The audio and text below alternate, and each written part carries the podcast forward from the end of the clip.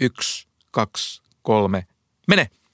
Minä olen kaupunkilainen, tai luulisin ainakin. Mä asun nimittäin Tampereella, jonka asukastiheys on niin väliä, että, että jossain vaiheessa se ei täyttänyt eurooppalaista kaupungin määritelmää, mutta sehän ei estä mua olemasta henkisesti militantti kaupunkilainen. Mitäs Mika Kulosaaren puistoparatiisissa ajatellaan näistä ahtaista, likaisista ja kansoitetuista asfalttiviidakoista? No, kun Kulosaaren suunnilla katselee ympärilleen, niin ei voi olla huomaamatta sitä, että siellä on kyllä aika paljon tuota ylimääräistä tilaa. Tehottomuutta. Tehottomuutta nimenomaan. Taloustieteilijä järkytys. Joo. Että sinne mahtuisi mun mielestä oikein hienosti muutama korkea pilvenpiirtäjä. Ja, ja paikkanahan se on silleen hyvä, että vieressä on metroasema ja lähellä vielä tuommoinen ostoskeskus. Joo, te etuoikeutetut. Suomalaisen politiikan suuri jakolinjahan on suhtautuminen elämään metropolien ulkopuolella. Pitäisikö meidän ajaa maalle unohtuneet ihmiset verojen voimalla kaupunkeihin vai pitäisikö toimia täsmälleen päinvastoin ja viedä viisi G viimeisellekin marjamättäälle? Tänään me katsotaan vähän näitä keinoja, millä me voitaisiin tätä haja-asutusalueiden ongelmaa hoitaa ja kysytään, että onko ilmastonmuutoksen torjunta kaupunkilaisten kovin argumentti oman elämänmuotonsa puolesta? Jos mä oon ymmärtänyt oikein, niin eikö viisi G johda semmoiseen aikamoiseen lisäyksiin sähkön käytössä? Että vähän huolestuttavaa sinänsä, mutta sinänsä tota, kuitenkin on ihan tärkeää, että kun niitä jaellaan, niitä viisi G-taajuuksia, niin olisi älyttömän tärkeää, että niitä jaettaisiin huutokaupalla. Sillä tavalla fiksusti, että valtio saisi rahaa ja sitten ne viisi G-luvat menisivät sellaisille yrityksille, jotka niitä osaa fiksummin käyttää. Asia selvä, ei anneta ilmaiseksi. Mutta hyvät ihmiset, jos maalla asuminen yhtään mietityttää, niin pysykää taajuudella. Tämä on A M-podcast ja Hajasuomen ilmestyskirja. Öö, onko tämä Hajasuomi-käsite ihan sun oma keksintö vai? Eikö aika hyvä? No, siis, no ei, ei, ei huono. Mun mielestä se on erinomainen ja samalla voisi kysyä, että onko aidosti kaupunkimainen ympäristö, niin olisiko se tihiö ja sitten semmoinen alue, jonne on ripoteltu näitä omakotitaloja sinne tänne, niin onko se harvio? Uus Suomea. Tota, sun, sun isohkossa päässä on muuten semmoinen ajatusten harvio. Paljon tilaa, vähän liikennettä, paljon hiljaisuutta. Hiljaisuus, maalainen, maalainen paikka.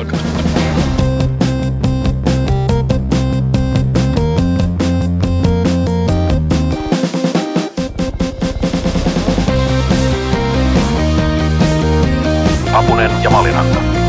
Apunen ja Maliranta.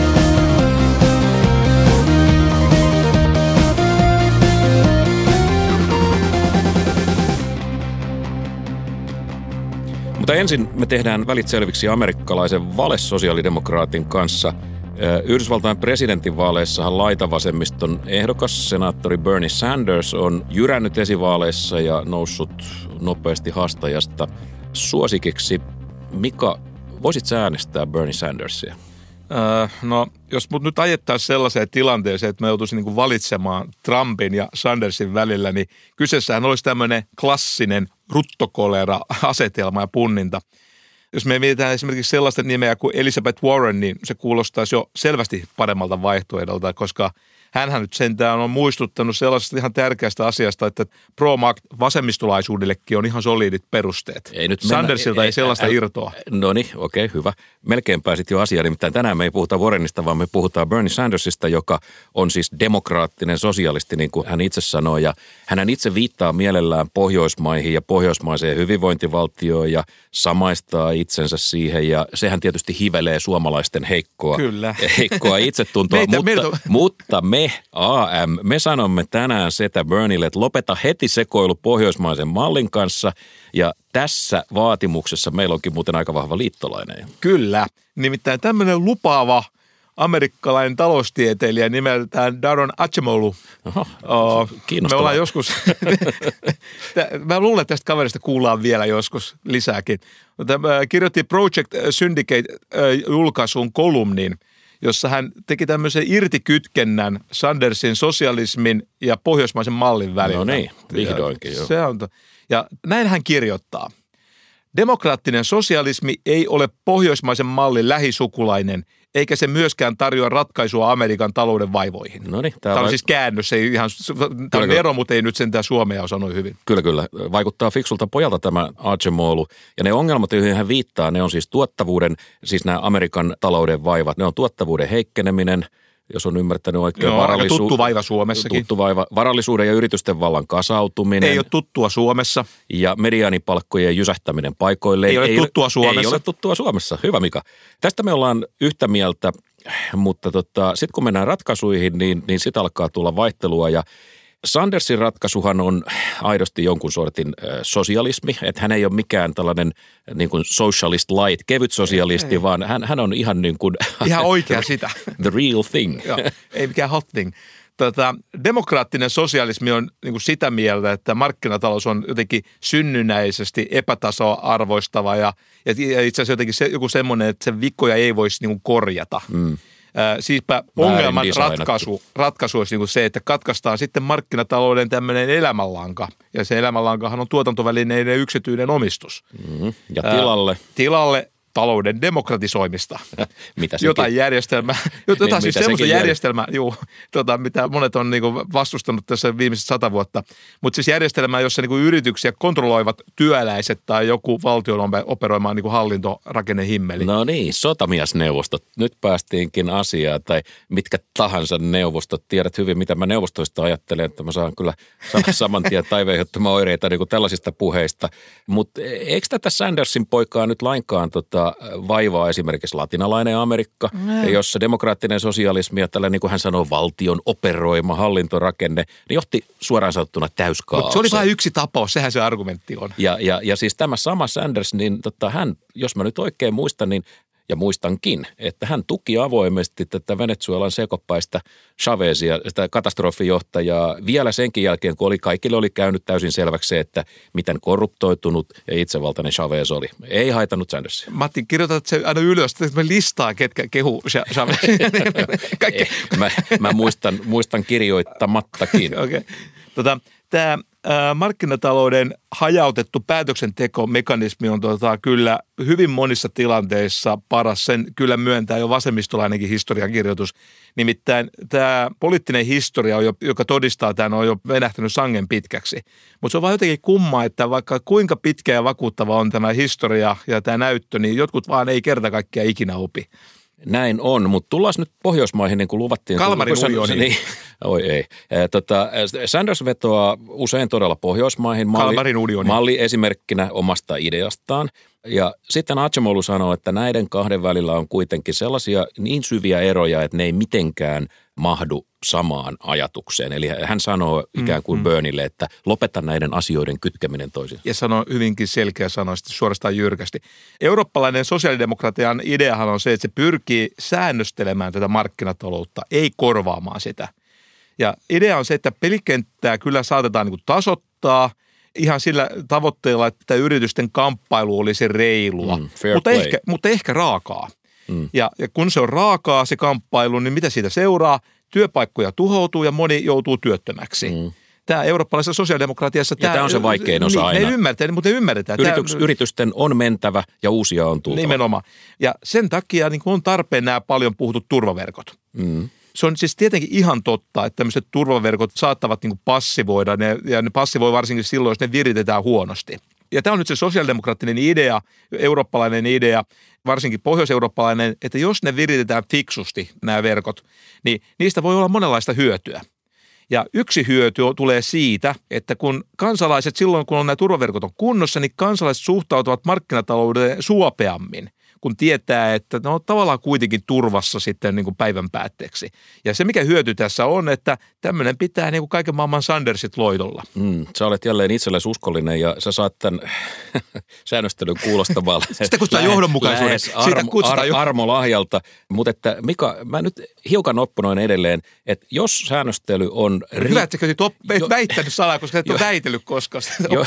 Jos säännöstely on riittävän ravakkaa, niin silloinhan se korvaa markkinoita. Talouden. Tota, fair enough, mutta tota, sehän on niinku tärkeää, että olennaistahan ei ole tämä sääntelyn määrä. Siis se, että on vähemmän sääntelyä, ei tarkoita sitä, että markkinatalous on aina parempaa sen jälkeen. Sääntelyä nimittäin on monenlaista. Ja itse asiassa on usein niin, että fiksulla sääntelyllä saatetaan avittaa tätä markkinoiden toimintaa. Ja nyt sä varmaan kerrot meille, mitä on fiksu sääntely. No se on moninainen, moninaista. Ei sitä nyt yhdellä lauseella voi sanoa. No saat kaksi. Joo, no, joo. Mutta mä otan esimerkin tällaisesta, ehkä tämä ei ole sääntelyä, mutta ehkä jotain ohjailua tai jotain sen tyyppistä. Jos ajatellaan sellaista politiikkaa, jossa tavoitteena on, että samasta työstä maksetaan samaa palkkaa, niin tämä politiikka saattaa lisätä markkinadynamiikkaa ja tällä tavalla kiihdyttää tuottavuuden kasvua kansantaloudessa. Se idea, kato, siinä on se, että jos samasta työstä maksetaan samaa palkkaa, niin silloin korkean tuottavuuden yritys ei joudu maksamaan sen korkeampaa palkkaa kuin matalamman tuottavuuden yritys. Ja kun näin on, niin yrityksillä jo etukäteen on tavallaan entistä suurempi kiihoke pyrkiä korkean tuottavuuden yrityksessä, koska ne tietää, että jos se onnistuu, niin ne voitot ei mene sitten niin kuin työntekijöille korkeampana palkkona. Eli yrityksillä on kannustin panostaa tuottavuuden kohottamiseen ja tavoitella tällä tavalla tämmöisiä lisävoittoja. Okei. Mä voisin väitellä sun kanssa tästä niin kuin loppupäivän, mutta Mut ei, ei, ei, ei, ei mennä nyt siihen. Siis Acemoğluhan on tässä myös hyvin kriittinen ruotsalaisia kohtaan ja tuomitsee muun muassa idean palkansaajarahastoista, johon me on joskus viitattu aikaisemminkin. Mika, kerros nyt meille oppimattomille, että mitä nämä palkansaajarahastot oli ja miksi ne oli niin mätä idea? No tämä oli kai nyt sitä demokraattista sosialismia, mitä vähän pääsi lorahtamaan tähän ruotsalaiseen tuota, sosiaalidemokratiaan siinä joskus seitsemänkymmentä-kahdeksankymmentäluvun paikkeilla. Ja se jotenkin liittyy siihen, että joidenkin tuntuu olevan vaikea hyväksyä sitä ajatusta, että reilussa markkinatalouskamppailussa jotkut yritykset ja sen omistajat voivat niin kuin rikastua ja voi itse asiassa rikastua aika sikamaisestikin. Mm. Silloin kahdeksankymmentäluvulla appaa ja kaikenlaista tällaista oli ja ne oli tosi rikkaita ja sitten oli myöskin tosi menestyviä yrityksiä, jotka sai isoja voittoja. Mutta kun nämä voitot tota, on kuitenkin on se on tärkeä mielestä, osa sitä talouden dynamiikkaa. Mutta sun mielestä niin palkansaajarahastot ja Acemoğlun mielestä, niin ne oli voittojen sosialisointia? Ne oli eräänlaista, joo. joo. Se, se, se oli se poittaja. Se, se oli eräänlaista demokraattista sosialismia. Niin kuin demokratisoidaan taloutta. Työntekijät pääsee Siirret, osalliseksi tavallaan. Siirretään niistä yritysten voittoja rahastoihin käytettäväksi. Faktisesti ne ikään kuin tuli niille työntekijöiden hallintaan no niin. niitä voittoja. Verottaminen on astetta fiksumpaa toimintaa, mutta tässä oli tämmöistä sosialismin piirrettä. Ja se ongelma on juuri se, että jos näitä voittoja aletaan tällä tavalla sosialisoida, niin näiden yritysten investointi- ja innovointihalut niin kuin lerpahtavat tässä. Mm. No, Alkaa on, Stetson lerpattaa. No onneksi tässä nyt kävi niin, että näistä palkansaajarahastohömpötyksistä sitten luovuttiin siinä tuhatyhdeksänsataayhdeksänkymmentäluvun alkuun mennessä. Eli ehkä siinä oli Siperia opetti, siinä oli ehkä vähän sitäkin, mutta ehkä tässä kuitenkin iso asia oli se, että liike-elämäkin pääsi niin kuin tässä yhteiskunnallisessa keskustelussa sanomaan sen sanottavansa. Kuinka jalomielistä. No niin, no ne torppasi hullun ideaan, että kyllä, kyllä. Tätä se inclusiveness niin kuin tarkoittaa myöskin. Okei. Tota, jyrkkä ei palkansaajarahastoille, mutta mitä Amerikka nyt sitten tarvitsee? Mitäs tämä meidän lahjakas ekonomistiystävämme ehdottaa, että hänen mielestään niin tota, tuskin niin kuin Donald Trumpkaan on ratkaisu Amerikan ongelmia? No ei todellakaan. Että, äh, jotenkin myös näyttää siltä, että Acemoğlu taitaa joutua tässä niin kuin punnitsemaan myöskin kolera ja ruto välillä. Niin kuin, mitä hän niin kuin peräänkuuluttaa on se, että U S A tarvitsee tiukempaa kilpailupolitiikkaa ja sitten siihen liittyvää sääntelyä, jolla niin kuin estetään yritysten markkinavoiman liiallinen keskittyminen. Tästähän me kapitalistit ollaan kaikki samaa mieltä. Liiallinen keskittyminen. Ei ihan kaikki, liiallinen ei kaikki. Ei, sä oot aina puolustanut digijättejä, minä en. Tämä on tämä kummallinen anomalia, mutta jatka vaan. No, mutta ja sitten jos Acemoğlu käy läpi tätä amerikkalaista tilannetta, niin Yhdysvalloissa tosiaan varmaan onkin sellainen tilanne, että työntekijät tarvitsevat enemmän sananvaltaa tässä mm. yhteiskunnallisessa, äh, taloudellisessa ja poliittisessa päätöksenteossa. Ja jos mietitään amerikkalaisia turvaverkkoja, niin onhan ne niin kuin monin paikoin repaleisia ja ne on niin kuin epäkimmoisat. Mm. Eli jos sinne tipahtaa, niin sitten sieltä ei päästä niin helposti tuota sitten nousemaan kuin parhaimmillaan Kalmarin unionin turvaverkoista. Ne no, niin kimmauttaa takaisin. Mutta nyt vielä kerran näistä digijäteistä, niin miksi ne ei sua huoleta? Miks, miksi mä oon niistä huolestunut, mutta mut sinä et?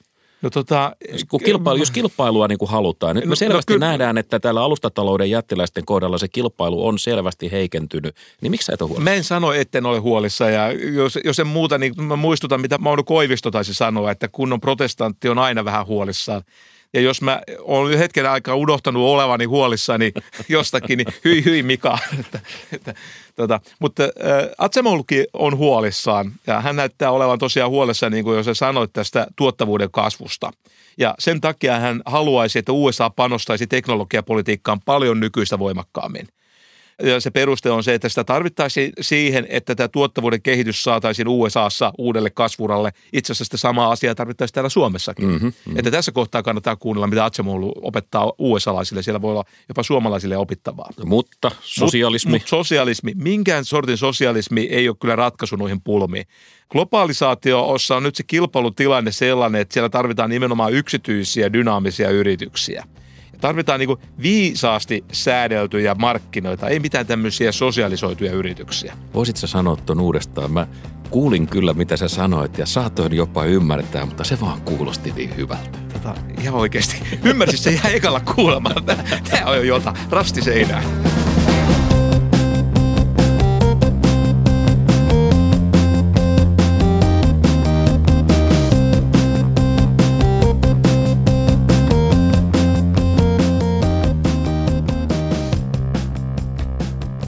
Mika, me ollaan molemmat Kotkasta kotoisin. No, nyt, kysymys, nyt kysymys kuuluu, että et ollaanko me siis maalta vai kaupungista? Et Kotkassa oli kyllä kerrostaloja, mutta esimerkiksi mun lapsuuden kodin ikkunoista näkyi lehmiä ja meillä oli pihapiirissä kanala. Joo, sun varpaiden välissä on heinää ja lanta. Siis sä et ole syntynyt siellä oikeassa Kotkassa. Meikäläinen sentään on syntynyt siellä Kotkan saarella. Ja kun sinne Kotkan saarelle kun tulee, niin tulee ihan heti sellainen tunne, että on tullut kaupunkiin. Hmm. Mikael Jungner muuten taisi sanoa, että Suomessa on vain viisi oikeata kaupunkia ja Kotka oli muuten yksi niistä. Hyvä, hyvä. Mutta, ja Espoo ei ollut yksi niistä. Ei, Espoo on moottoritie, jolla on kaupunkioikeudet. Tota, juu, näköjään Mikaelillakin on, on tota, hetkensä. Kaupunkihan on monien ekonomistien mielestä hyvä idea. Munkin mielestä on kaupungissa raha ja ideat kiertää nopeammin ja sen takia kaupungissa tuottavuus on parempaa kuin maalla ja sen takia palkkojakin voidaan maksaa paremmin.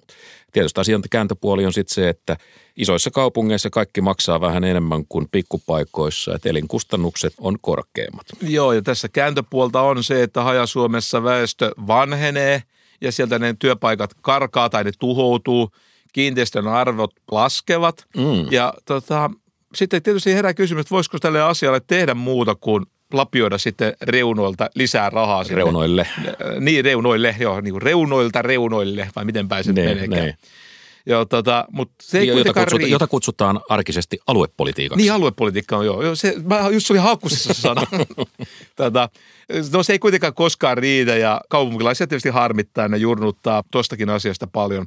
Mm. Ää, maa niin kuin jakautuu sitten tässä henkisesti ja sitten on kaikenlaisia ideoita esitetty, mutta mitään semmoista oikeasta killerisovellusta ei ole oikein niin kuin tarjottu. Katsotaan pari ideaa vähän lähemmin. Näistä on, osa on ollut esillä pidempään, osa on vähän uudempia. Yksi sellainen jonkun verran esillä ollut on kiinteistöjen romutuspalkkio. Tarkoittaa siis sitä, että kun maaseudulla, kun sinne on rakennettu näitä tiiliunelmia, taloja, joilla ei ole enää oikein minkäänlaista vakuusarvoa ja, ja eikä ne tahdo käydä kaupaksikaan, niin mitä sitten tehdään? Et voisiko nämä jyrätä maan tasalle ja antaa siitä sitten talonomistajalle jonkunlaisen pienen niin kuin lohtukorvauksen? Tätä on esitetty hyvinkin jopa niin kuin aika korkealtakin tahoilta tässä maassa, mutta että ongelma nyt taitaa olla vaan ihan arkijärjellä ajateltuna se, että, että todennäköisesti kukaan ei tyytyisi tämän palkkion tasoon. Se olisi aina liian pieni. Ja, ja rahat on muutenkin lopussa. Niin, että se olisi väkisinkin hyvin, hyvin mm. pieni. Niin. Että et olisiko sillä sitten... Ja rahat on niin, muutenkin lopussa. Kun talolla on käyttöarvo, mm. mutta että sitten jos se romutuspalkkio on pieni, niin tarttuisiko siihen kukaan? Mm. Tämäkin voitaisiin ehkä jotenkin hoitaa, mutta sitten tulee se, niin kuin se suomalaisuuden kannalta se aivan mahdoton asia, että, että mihin me vedetään se raja, että kenen talosta se palkkio maksetaan. Nimenomaan, se korruptoituu helposti se järjestelmä. Niin, että et, et, niin kuin pahimmassa tapauksessa niin tien vastakkaisilla puolilla olevilla talolle toiselle maksetaan ja toiselle ei. Ja joku virkamies raja, raja, raja välissä niin. Ja virkamies päättää. Joo. Mä en ole siis ollenkaan innostunut tällaisesta ajatuksesta. Kyllä mä niin kuin ajattelin, että tämmöisessä Kalmarin unionin kaltaisessa hyvinvointivaltiossa ihmisestä täytyy pitää huolta, mutta itse asiassa tämä ei todellakaan todennäköisesti mikään tehokkain tapa auttaa tämmöiseen pulaan joutuneita ihmisiä. Joo. No nyt jos tilanne on siis se, että ne ihmiset joutuu jäämään sinne tai eivät vapaaehtoisesti lähde sieltä kaupunkeihin, niin sittenhän siitä seuraa tietysti se, että, että he joutuu ajelemaan aika pitkiä matkoja autolla ja varmasti, ja liik- varmasti liikkumaan enemmän kuin kaupunkilaiset. Bensaa palaa ja välimatkat on tietysti siellä niin kuin pitkiä.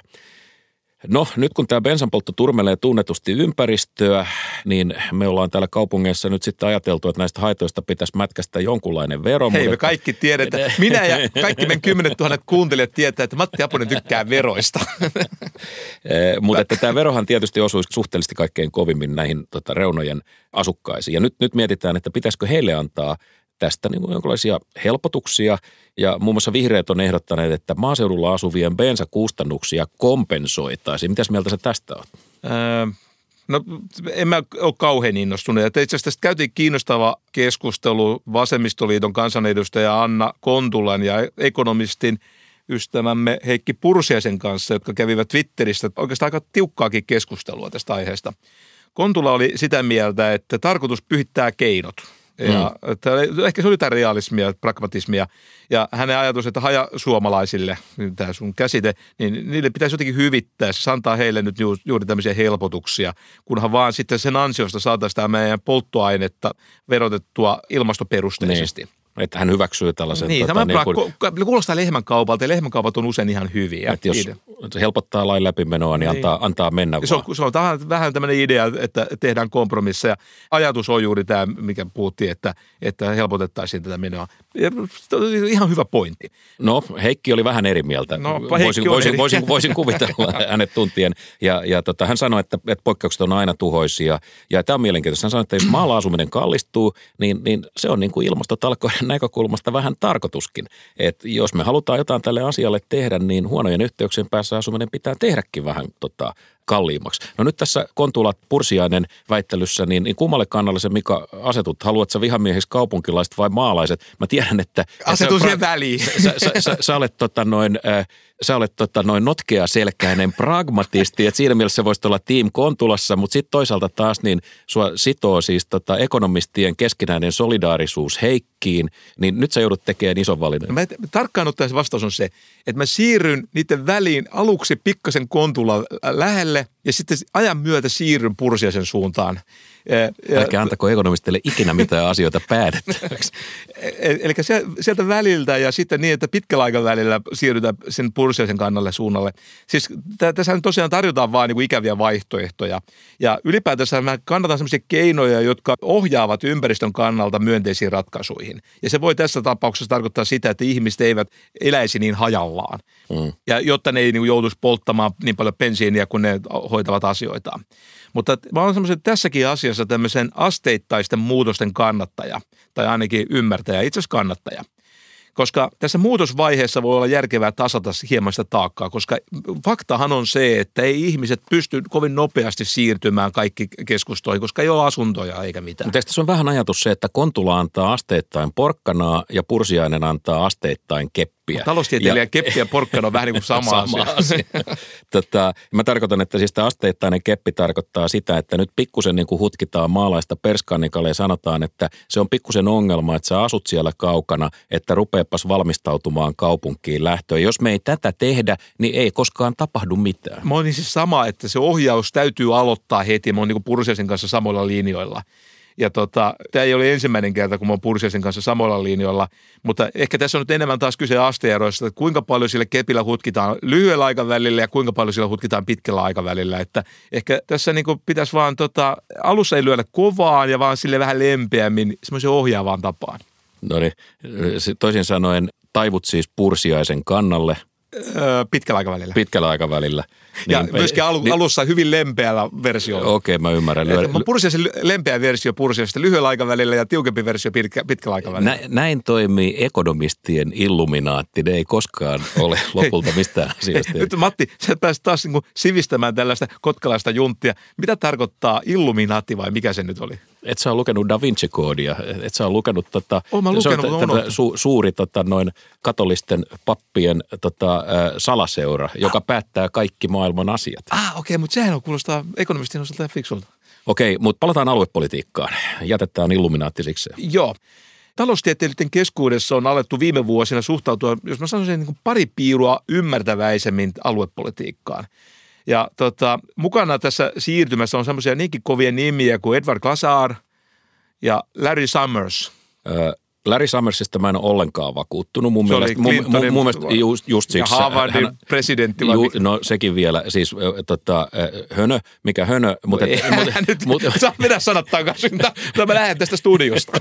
Mutta Ed Glaeser, hän on hyvin vakuuttava. Hän on kirjoittanut loistavan kirjan, jonka nimi on Triumph of the City, kaupungin riemuvoitto. Joo, mä oon lukenut niin, sen. Ja nyt sä sanot, kirja. Että hän kääntää takkinsa. Ei, ei hän kääntänyt takkinsa, mä puhuin parista piirusta. Eli tämä aika usein se vastaus on vähän semmoinen harmaa, ettei ole musta tai valkoista. Ja tässä oli kolmaskin kaveri tuota, näiden analyysiä tekijä, ja se koski tietysti Yhdysvaltoja, ja ne huomautti siitä, että kyllä aluepolitiikalle on tietyissä tilanteissa tietynlainen peruste. Eli se logiikka ja idea on vähän samantyyppinen, kun on ihan järkevää tasata suhdanteiden vaihtelua yli ajan. Mm-hmm. Koska tällä tavalla tasottamalla niitä heilahteluja, niin me voidaan parantaa sitä kansantalouden tuotantokapasiteetin keskimääräistä käyttöastetta. Mm-hmm. Ja se vähän sama logiikka sitten ikään kuin alueiden välillä, että, että kun meillä on kuitenkin siellä, niin ihmiset asuu siellä alueella ja niillä on tuotantokapasiteettia, niin nyt jos meillä on jotkut alueet todella sellaisessa tilanteessa, että tuotantokapasiteetti on vajaakäytössä, niin se on kansantaloudelle kuitenkin taakka. Mm. Eli pyritään tasoittamaan pikkasen niitä eroja, mutta tässäkin ehkä puhutaan ehkä enemmän väliaikaisista ja pehmentävistä tota, mutta he on kuitenkin sitä mieltä, että pitkällä aikavälillä virta vie kaupunkeihin väkisin. Nyt vain meidän täytyy pehmentää sitä virtaa ja just katsoa, näin. Että sinä aikana, kun näin tapahtuu, se maaseudulla oleva kapasiteetti tai täällä Haja-Suomessa, niin ei puhuta nyt pelkästään maaseudusta, me puhutaan myös tämmöisistä niin kuin pienehköistä taajamista, nimenomaan. Joilla on hyvin Ju- vähän äh, tota, tulevaisuutta, tai semmoisia niin isoja mahdollisuuksia tulevaisuudessa, että niiden kapasiteetti olisi mahdollisimman hyvässä käytössä. Pehmennetään muutosta ja ylläpidetään sitä kapasiteettia siirtymäaikana. Okei. Okay. No siis... Mä puhuin parista piirusta. Tuossa voi nyt olla ihan silleen snadisti jälkeen. Kato, Matti siirtyy vasemmalla. Tuossa, ei. Ei ole keskusta. Okei. Toi Heikki Pursiainen sanoo, että väliaikaista, ja mä allekirjoitan kyllä tämän hänen lausumansa, kun hän sanoo, että väliaikaista poikkeuksesta tulee tosi nopeasti ikuisia mm, etuoikeuksia. Että kun me annetaan näitä sun vaatimia niin kuin helpotuksia, niin ne jää äkkiä sitten niin kuin elämään, ja niitä on jälkikäteen vaikea saada pois. Mutta sitten tota, mun täytyy sanoa tästä Heikin argumentaatiosta, että kun hän olisi valmis myöntämään kompensaatiota kuitenkin, siis kun me puhutaan tästä bensan hinnan korotuksesta ilmastoverosta, niin hän olisi ihmisten tulotason perusteella valmis antaa kompensaatiota, mm. mutta ei asuinpaikan. Niin. Ja mikäs logiikka tässä nyt on, että jos me kompensoidaan pienitulosta ihmistä bensan kärryttämisestä, niin nehän jatkaa sitä niin kuin täsmälleen kuin ennenkin, ja missä se ohjausvaikutus silloin on? Tota, ehkä yleisemmällä tasolla, niin voisin niin kuin vähän, en edes kauhean paljon tuota, pelkistä, jos mä sanon, että ekonomistit vasemmalta oikealle on niin siitä periaatteesta aika pitkälti samaa mieltä, että on parempi auttaa ihmisiä kuin yrityksiä tai alueita. Ja ajatus on se, että kun niitä ihmisiä tuetaan ja autetaan fiksusti, niin niille tällä tavalla samalla annetaan aikaa ja itse asiassa mahdollisuuksiakin sopeuttaa sitä käyttäytymistään. No niin, ja nyt sä hyppäsit taas takaisin Kontulan tiimiin, koska tämähän on juuri se, mitä en hän sanoi. En mä mennyt siihen, su- siihen suuntaan, en mennyt perille asti. Mutta ihmisellähän tämä tuki menee niin kuin molemmissa joo, tapauksissa, eikö mene? Se, se joka tapauksessa. Se menee tarkemmin. Kato, kun jokaisella alueella on erilaisia ihmisiä. Niin tässä nimenomaan se idea on juuri se, että silloin kun se tuki keskitetään ihmisiin, se menee tarkemmin niille henkilöille, jotka sitä eniten tarvitsee. Nyt jos se tuki annetaan yrityksille tai alueelle, niin sit osa siitä rahasta menee tuota sellaisille, jotka ei ehkä ole niin kovasti sen tuen tarpeessa. Okei. Se on se logiikka siinä. Mä siis ymmärrän tuon Heikin huolen, ja tämä on, niin menee jo varmaan politiikan tutkimuksen puolelle tämä pohdinta, koska pitäisi niin kuin sitten jotenkin osata varmistaa, että tämmöiset toimet ovat niin kuin väliaikaisia, ja niitä sitten todellakin puretaan asteittain. Ja tähän liittyy tämmöinen tärkeä uskottavuuskysymys. Eli kun näitä politiikkaa kun tehdään, niin on tärkeä, se uskottavuus on tärkeä. Että annetaan semmoinen signaali, että mihin suuntaan tämä politiikka on menossa, koska silloin tämä vaikuttaa näiden ihmisten käyttäytymiseen. Eli annetaan signaali yksilöille, että mikä on se suunta, mm. kun ne rupeaa niin kuin miettimään omista lähtökohdistaan, että mitä, mitä siinä omassa elämässään niin kuin kannattaisi tehdä ja mistä on valmis luopumaan. Ja tämmöisen pohdintaan tarvitaan kyllä aikaa. Joo. No.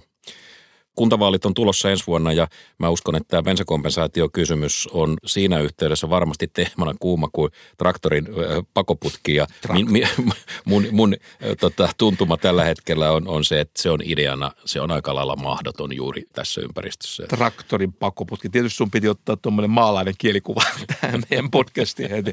Tuota, eikö se olisi aika antaa niin jotain semmoisia urbaanimpia versioita näille kielikuville? No hyvä, mä, mä käytän urbaania kielikuvaa. Tämä on teemana kuuma kuin minin perseen lämmitin. Tota, tuo on kyllä ha- aika haaleita ainakin oman perstuntuman mukaan. Haaleita kuin demarin elämä. Mä ajattelin, aina sun pitää niinku yrittää sanoa viimeinen sana. Ja siihen aina sisältyy myöskin tämän demariherja. Mm, totta. Ihan kun tässä itse asiassa olisi ketään paikalla ketään demaria. No, mähän saatan olla. Matti, sä oot ollut itse asiassa tänään ihan oikeastaan niin oikeisto demari. Ja tää oli kehu.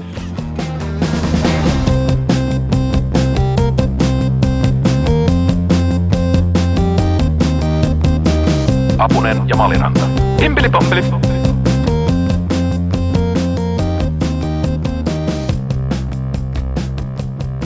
Sitten vielä yksi idea. Puhutaan alueesta ja Haja-Suomesta ja metropolian ulkopuolisesta elämästä. Tämä on suorasukaisuudessaan aika kiintoisa.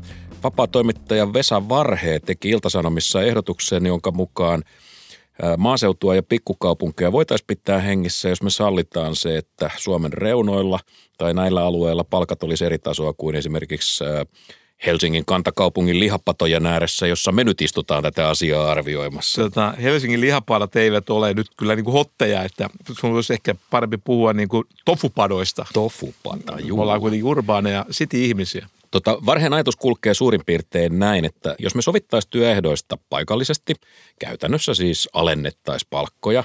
Tarjottaisiin mahdollisuus alentaa. Tarjottaisiin mahdollisuus alentaa palkkoja alueellisesti, niin, niin tämä voisi levittää alihankintaa ja auttaa Haja-Suomea ilman valtion tulonsiirtoja. Toisin sanoen olisi mahdollisuus, että nämä työpaikat, jotka sieltä on karkaamassa, niin pysyisi. Eli tavallaan pysyis hiukan hidastettaisiin, hidastettaisiin niin. Tätä alueellista korjaantumista. Niin. Ja meillähän on tietysti sama seuraus ka- Kontulan idealla itse asiassa. No itse asiassa joo. joo. Et nyt ongelma on kaksisuuntainen, koska pääkaupunkiseudulla työpaikkoja jää täyttämättä, koska täällä on niin kallista, että, että se tulo, joka saadaan näistä duuneista, ei riitä sitten näihin elinkustannuksiin. Et, niin kun, jos otetaan esimerkki, niin hän sanoi, että Varheen sanoi, että jos yritykset maksaisi työntekijöille esimerkiksi viisisataa euroa kuussa vähemmän kuin kilpailijat pääkaupunkiseudulla, niin se tarkoittaisi, että yrityksen työvoimakustannukset leikkautuisi noin seitsemänsataaviisikymmentä per työntekijä. Työntekijän nettoansio laskisi noin kolmesataa euroa, mutta koska pikkupaikkakunnalla asumiskustannukset on pienemmät, niin kuin todistettiin, niin työntekijälle jäisi edelleen enemmän käteen kuin pääkaupungissa ja asuntokin olisi tilavampi. Onhan tässä niin kuin tavallaan pointtia. No on siinä loogisia lauseita, mutta on tärkeää huomata, että tuohan on tavallaan tämmöinen aluetuki niille yrityksille, jotka toimii näillä syrjäseudun alueilla. Että siinä mielessä se on, niin kuin puhuttiin, niin vähän saman henkinen kuin tämä Kontulan ajatus. Mm. Eli niinku tavallaan se on niinku sulla mut se mut se ei ole valtion tulonsiirto, vaan se on vain niinku mahdollisuus tehdä sopimus. No valtiohan menettää tässä verotuloja tämän palkka-alennuksen mukaan, että kyllä valtiokin osallistuu näihin kustannuksiin. Okei, okay, hyvä. Totta. Ja se, ja sitten samalla se hidastaa tätä kansantalouden tota, resurssien uudelleenallokaatiota. Mutta itse asiassa kun me katsotaan näitä palkkatilastoja, niin kyllä me ihan kun katsotaan keskimääräisiä palkkoja, me huomataan, että alueiden välillä on jo kyllä merkittäviä palkkaeroja ilman tämmöisiä uudistuksiakin. Oho, oho. No nyt on, nyt on kiinnostavaa. Mitäs tapahtui työehtosopimuksille? Tota, no itse asiassa me katsotaan näitä alueiden välisiä palkkaeroja tai tuloeroja, niin ne on niin oikeastaan sama, samoissa suuruusluokissa kuin esimerkiksi sukupuolten väliset tuloerot tämmöisinä keskiarvoina. Hmm. Tässä suomalaisessa työehtosopimusjärjestelmässähän säädellään paljolti näitä lähinnä niin kuin jatkavien työntekijöiden palkankorotusten vähimmäismääriä. Kyllä. Ei niitä tasoja. Sopimuksilla on itse asiassa pienempi merkitys sellaisessa tilanteessa, jossa työntekijä on vaihtanut itse asiassa työnantajaa tai sitten sen työntekijän tehtävän vaihtanut.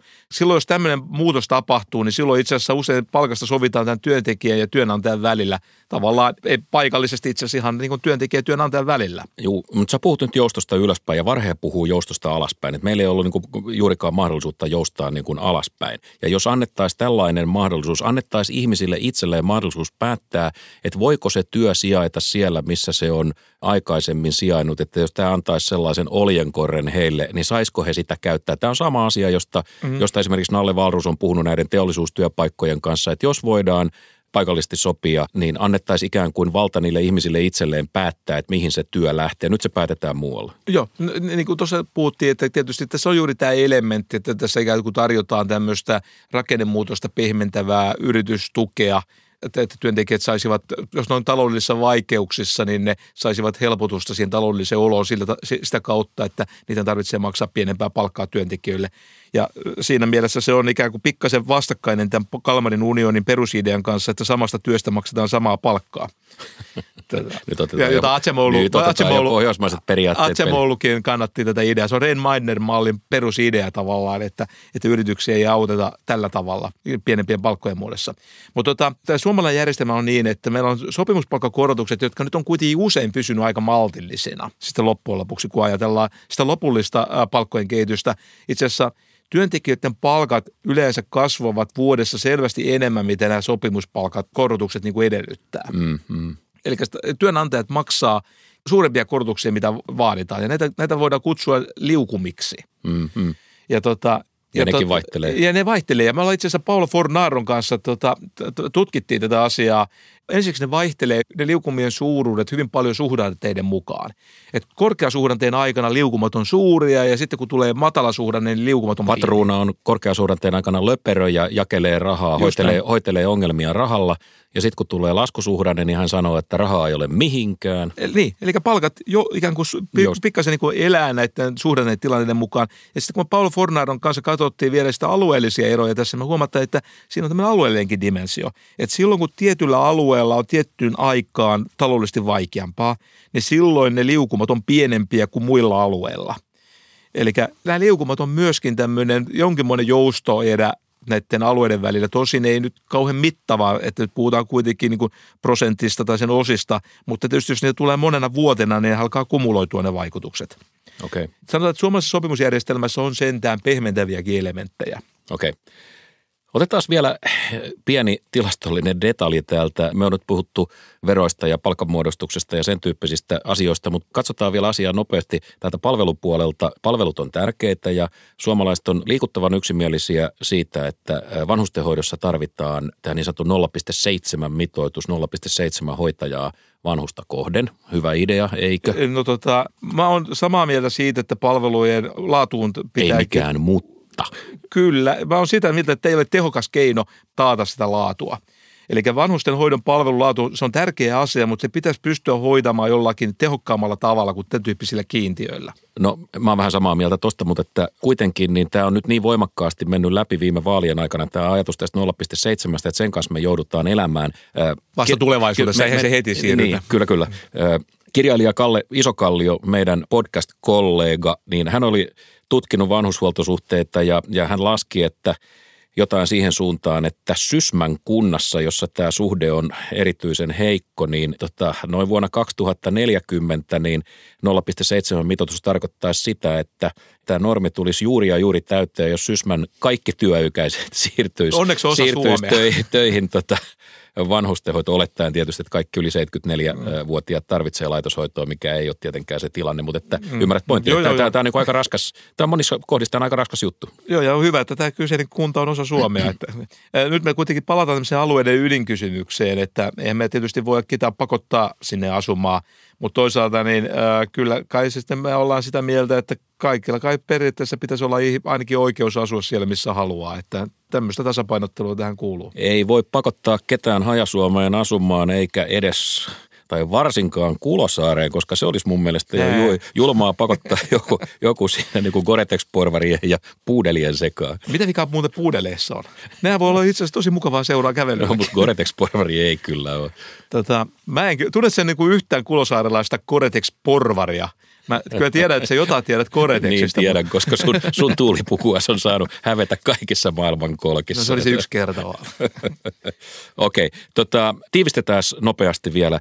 Meillä oli muutamia ideoita. Arvioin ne pikaisesti asteikolla nollasta kymmeneen. Kymmenen jättiläishyvä idea, nolla ei lainkaan toteuttamiskelpoinen. Me puhuttiin ensimmäisenä asuntojen tai kiinteistöjen talojen romutuspalkkiosta. Mitä me sanotaan? No aika lähellä nollaa. Ykkönen. Ykkönen, joo. Yksi plus. Ei ole kovin todennäköisesti toimiva ajatus. Sen jälkeen me puhuttiin ilmastoveron bensan kärryttämisen kompensaatiosta Haja-Suomen asukkaille. Lyhyellä sä... aikavälillä kahdeksan, pitkällä aikavälillä yksi tai kaksi.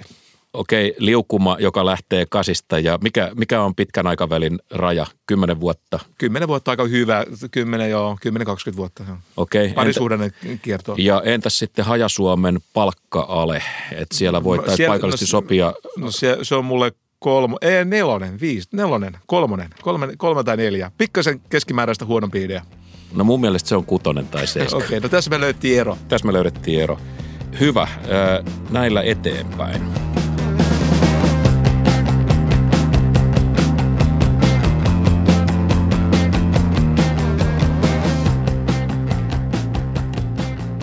Mika, me ollaan molemmat pian vanhuksia. Mä oon laskennallisesti vähän nopeammin kuin sinä, mutta että koska sä oot aina ollut elämäntapa-eläkeläinen, niin me voidaan keskustella tästä asiasta hyvin luontevasti samalta viivalta. Työelämäprofessori Pappa voi nyt jatkaa juputusta. Verrattain nuori professori tässä kuuntelee. Mä oon no, pa- oikea professori. Pa- no, ja niin, oikeasti vähän nuorempi mies. No niin, hyvä. Loistavaa. Pappa juputtaa nyt. Tampereelle rakennetaan nimittäin vuokrataloa, jonne pääsis asumaan vain taiteilijat ja muusikot ja, ja, ja vastaavat. Helsingissä on kai samanlainen hanke ollut. Tässä, taite- tässä taiteilijatalossa niin vuokra olisi edullinen, mutta taiteellisuus pitää todistaa. Pitää näyttää, että on oikeasti tehnyt, te, tehnyt jotain. Kuka se todistaa? Arvioi. Jotain, jotain ja tota... Paikka on kiva ja varustelu on hyvää ja, ja kellarissa on äänieristettyä treenikämppiä, jossa sitten joku ilmeisesti trash metal vanhus voi luukuttaa täysillä, kun muistaa ensin ottaa verenpainelääkkeet. Ja, ja tämä idea sai mut ajattelemaan. Ei, ei, ei, ei, please, älä ajattele. Hei. Mä oon nimittäin tämän alan kokemusasiantuntija. Mä voin sanoa, että tuossa ei ole luvassa mitään älä, älä hyvää. Nyt, älä nyt raaku. Mä oon siis koke... älä, älä nyt raaku siellä, kun kuuntele kerrankin. Eh, nimittäin tämä koskee nyt suakin. Eh, jos, jos tehdään taiteilijoille tällainen talo, niin miksei me saman tien rakenneta enemmän tällaisia ikääntyvien erityisryhmien taloja, ikään kuin padotaan erilaisia ongelmia tällaisiin compoundeihin. Ja nyt tulee se idea. Miltä kuulostaisi ekonomistitalo, jonne pääsisi asumaan vain, jos osoittaa olevansa oikea ekonomisti? Valtaviran taloustieteilijä pitää. Luonnollisesti. Jälkikeinsiläiset lähtee tästä, jengistä, lähtee tästä talosta kuin nappihoususta. Ja sitten teidän pitää tosiaan todistaa, että tota... että te olette julkaissut niin kuin jotain, Joo, asio- te olette julkaissut jotain asiallista, tai sitten teidän täytyy olla nimi ekonomistien hittilistalla, jonka nimi on Repek, niin on teidän julkaisukanta, Joo. tai sitten pitää olla ainakin kymmenen tuhatta talouspoliittista twiittiä niin kuin sulla. Ja tietysti niin kuin kellarissa täälläkin olisi äänieristettyjä huoneita, jossa ekonomistit vois vaatia kaikessa rauhassa vaikkapa asuntotuloveroa ilma, ilman, että ympäristö hermostuu. Hei, Juu. Hei, se on munkin muuten itse asiassa aika, aika hyvä idea. Ei, ei, nyt ei. ei, mä, nyt, ei, ei, mä, ei, no, ei kun kerrankin sanot jotain piristävää. Ei, ei pidemmälle, ei pidemmälle. Mutta mieti, tällaisessa talossa, niin siellä on... Siellä olisi heti seinän takana asumassa Mättäsen Niku ja Hyytisen Ari ja Eerolan Essi ja Uusitalon Roope ja Pohjolan Matti ja Tuomalan Matti ja Haaparannan Pertti ja ketä kaikkea. Et eihän tämmöisen jälkeen enää taivasta tarvita. Menisikö sä asumaan? No menisit, menisit, menisit. menisit. menisit. Ja, ja itse asiassa tästähän saataisiin tämä reality T V ihan niin kuin big time, että kamerat vaan kattoo ja mainostulolla me voitaisiin sitten itse asiassa rahoittaa vaikka yhtä sun toista, vaikka hankkia ekonomikumiin todella laskentatehoisia koneita ja Acemoğlu tutoriksi ja kullatut hanat ja ties vaikka mitä. Itse todella hyvä idea. Rea, hyvä Matti. Rea, reality. Tämä reality olisi kyllä todellista niin kuin lööppikamaa ilman muuta. Mä voin jo kuvitella nämä niin kuin otsikot, että tota, Pertille läht- Pertsa. Pertsalle lähtöpassit ekonomistitalosta tai Nikun tunteet kuumenivat verovähennyksistä.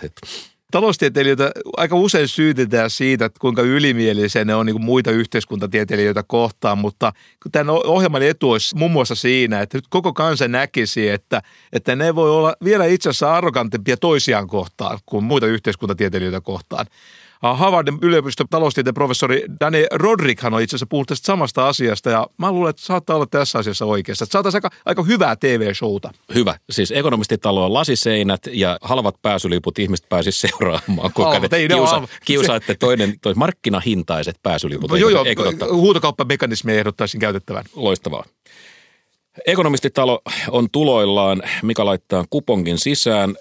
Hyvät kuulijat, tämä oli tämänkertainen A M läsnä alueella ja metropoleissa. Kiitos, kun olitte mukana, missä sitten asuttekin. Saanko muuten pyytää anteeksi? Tai, no mä itse mä pyydän, mä pyydän joka tapauksessa jo. No mä pyydän nyt anteeksi sitä, että tässä lähetyksessä on tuota, itse asiassa taas Tota, puhuttu kulosaarelaisista jotenkin epäkunnioittavaan sävyyn. Ollaan puhuttu niinku koretekseistä ja ties vaikka mistä. Mä nyt siis lupaan tässä kaikkien kymmenien tuhansien kuulijoiden niin kuin, tota, todistamana, että mä en enää käytä Coretex-tuulipukua. Estetiikan voitto, estetiikan voitto. Älkää olkoon vihaisia, anteeksi. Loistavaa. Mites muuten tota noin, joo, se, oli, se, se, se oli siinä, mutta että, tota, jos me ollaan johdonmukaisia, niin eikö pitäisi säätää myös nolla pilkku seitsemän ekonomisti, like. ekonomistimitoitus, että tota, et eihän ihminen voi tulla toimeen ilman, että sitä muistutetaan joka päivä tuottavuudesta ja, ja kilpailukyvystä. Ei, tämä, Matti, hei, onko, sulla on tänään muuten on, hyvä päivä, onko, sulla on kaksi hyvää ideaa. Onko pappa muistanut tänään ottaa kansantalouden tunnusluvut? Ja. Eikö? Ei, mutta Matti, sulla on, se on tänään. Sä, sä säihkyit tänään.